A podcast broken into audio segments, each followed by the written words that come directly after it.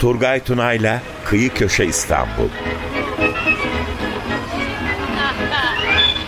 Üsküdar'a giderken aldı bir yağmur. Üsküdar'a giderken aldı bir yağmur. İstanbul'dan mekanlar, olaylar ve insanlar.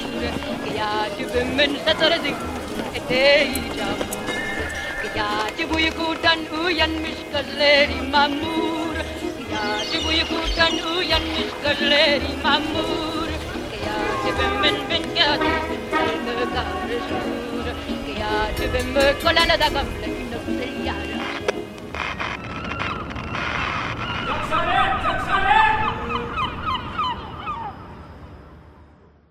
95.0 Açık Radyo'dan selamlar, sevgiler, saygılar sevgili dinleyicilerimiz.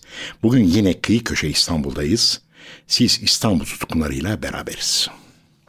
Hepinize çok güzel bir sabah, çok güzel bir gün diliyorum. Sizleri yine geçmişe 1950'li, 60'lı, 70'li yılların İstanbul'una götüreceğim. İstanbul, İstanbul. Je pense souvent à tes mosquées, tes minarets. Yani İstanbul, İstanbul. Sık sık camilerini, gökyüzüne yükselen minarelerini düşünüyorum. 60'lı 70'li yaşlara merdiven dayamış, içinde hala kıpır kıpır gençlik yıllarının nostaljisi kıpırdaşan Animals, Shadows, Beatles, Adamo, Creams, Rolling Stones'un şarkılarıyla büyümüş, Beatles yaka gömlek ve mes çizme giymiş bir İstanbullu için Markarya'nın yeri bir başkadır. Galatasaray Lisesi'nde okuduğumuz Beyoğlu mekan tuttuğumuz yıllar. Hafta sonları alışkanlık haline getirdiğimiz hiç vazgeçilmeyen sinema keyfinden sonra İnci'de götürdüğümüz nefis bir profiterolün ardından da Yeni Melek Sokağı'nda konuşlanmış salonlardan birinde bir tilt makinesi önünde atılan stres.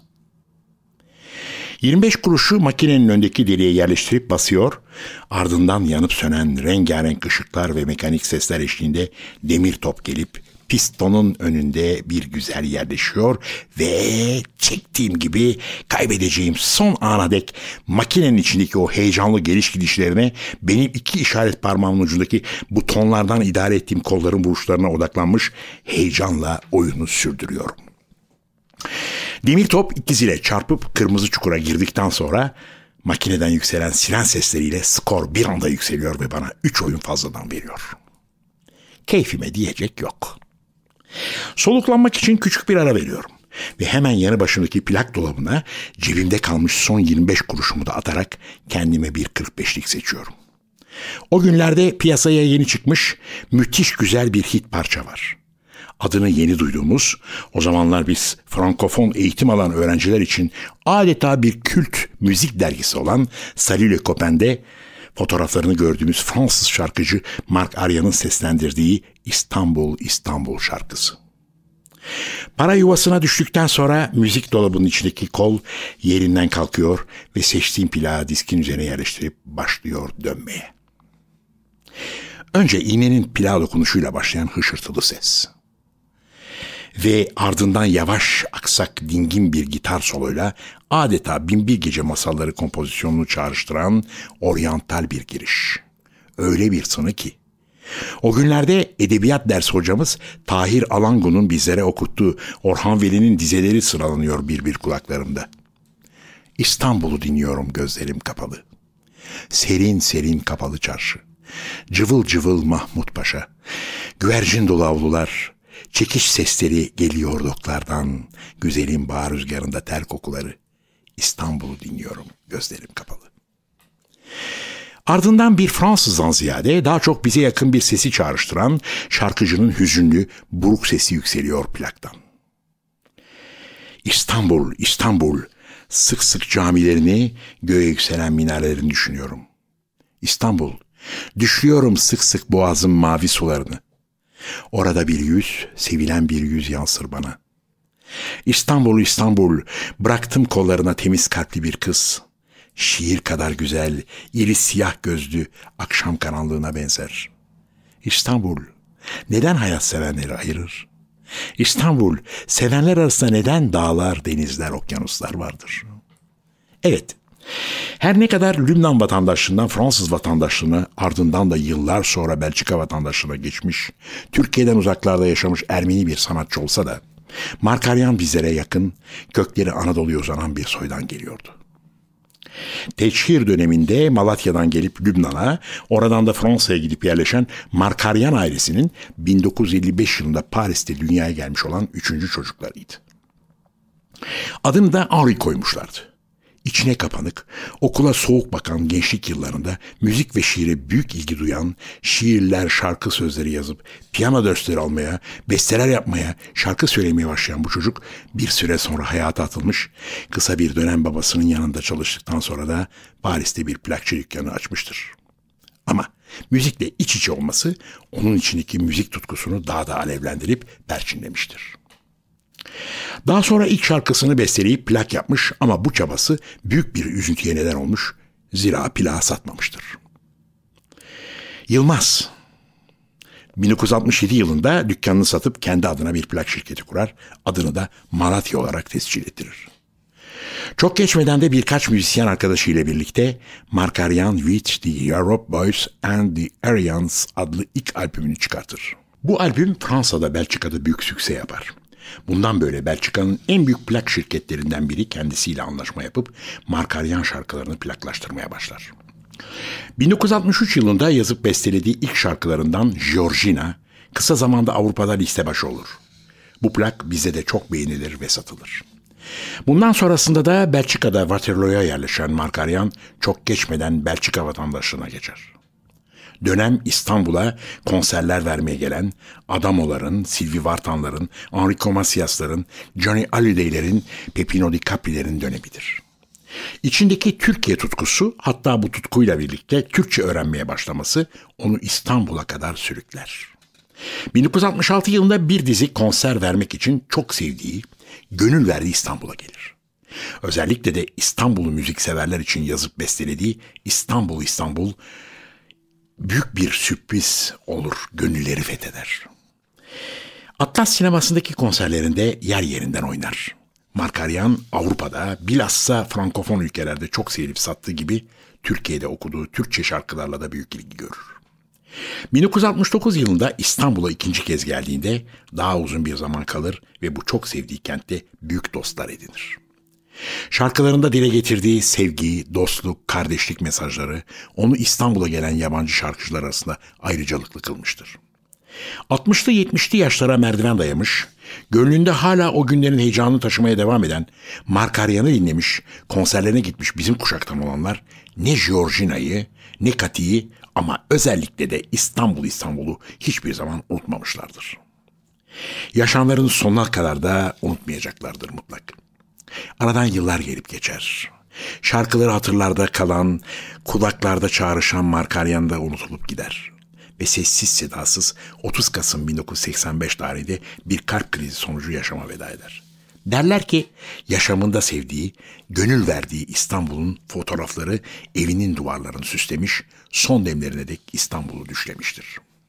Evet, Sevgili dinleyicilerimiz küçük bir ara veriyor ve Markarya'nın o ünlü şarkısı İstanbul İstanbul'u dinliyoruz. Yine eskilere gidiyorum. 1950'li 60'lı 70'li yılların İstanbul'unda oldukça popüler olmuş, çok sevilmiş bir başka İstanbul'dan söz edeceğim sizlere. Rengarenk, pardon, daha doğrusu iki renkli bir adam. Bu dünya kentinin sembol isimlerinden biri olmuş Karınca Ezmez Şekli'den söz edeceğiz sarı ve kırmızı renklere tutkun yaşam biçimini bu iki rengin üzerine kurup şekillendirmiş bir insan. Benim de çocukluk yıllarımda defalarca yakından görmüş olduğum bir renkli kişilik. Çoraplarından iç çamaşırlarına her tarafı sarı kırmızı renklere bürünmüş, Galatasaray tutkunu bu adamın akli dengesinin normal olup olmadığı çok tartışılmış ancak entel ve bilge tavırları, nüktedanlığı, konuşması ve nezaketiyle dört dörtlük bir İstanbul beyefendisinin görünümünü yansıtması, kendisini tanıyan ve aşina olan hemen herkeste bir sempati ve saygınlık uyandırmıştı.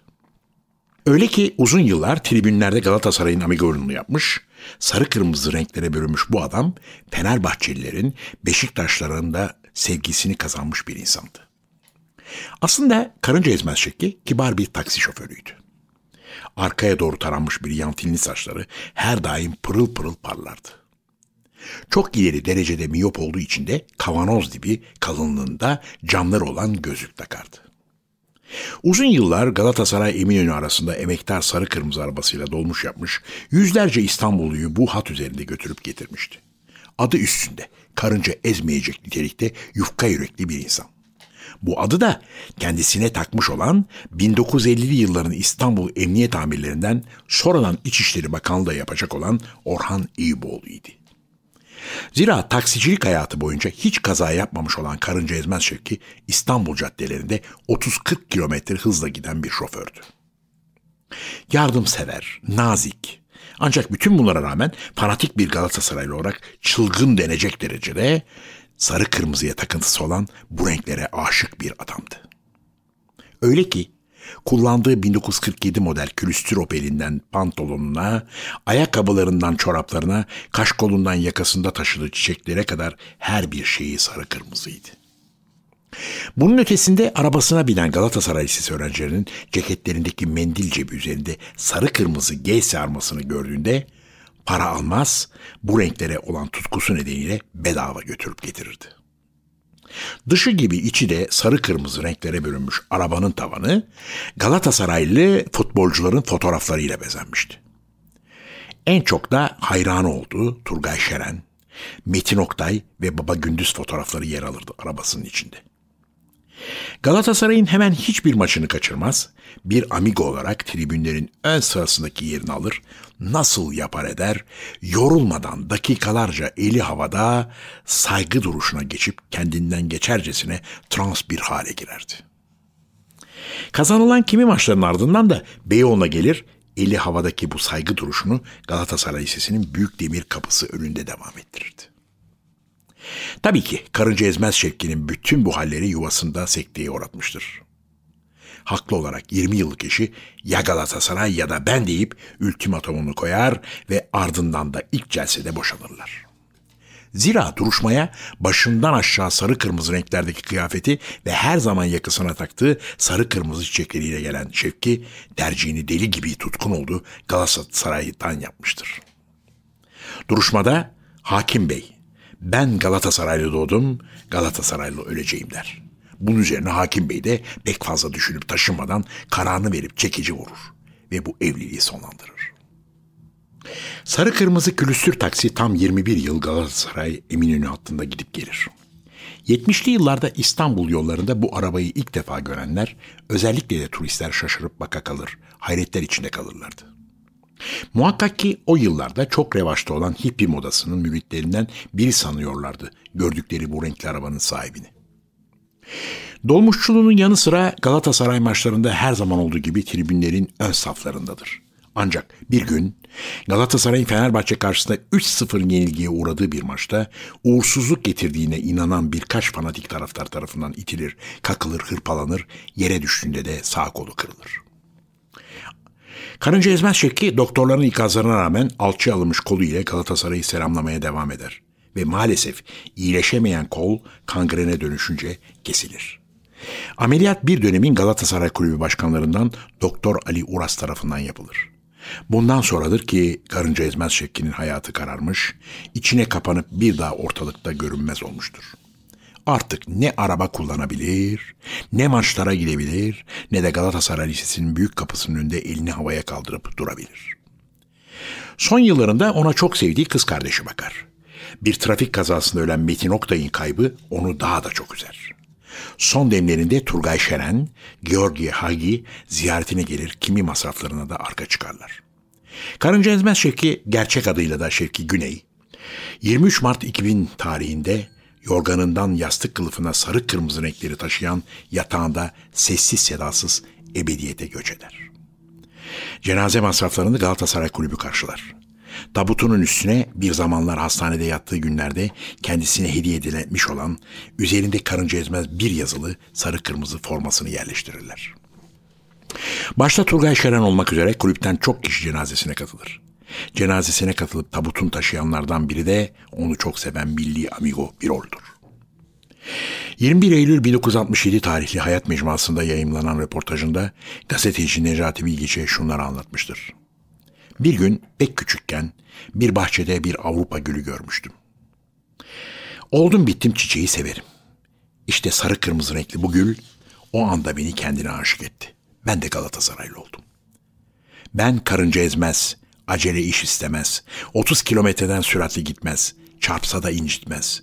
Gönülleri kırmaz, esans sürmeden rahat nefes alamaz. Yakasında çiçek görmeden yaşayamaz. Çocukluk ve gençlik yıllarımızın renkli kişiliği karınca ezmez şekli Cüce Simon, Zaroa, Uzun Ömer, Pazarola Hasan Bey gibi İstanbul'un gelmiş geçmiş renkli maskot isimlerinden biri olarak tarihe geçmiştir.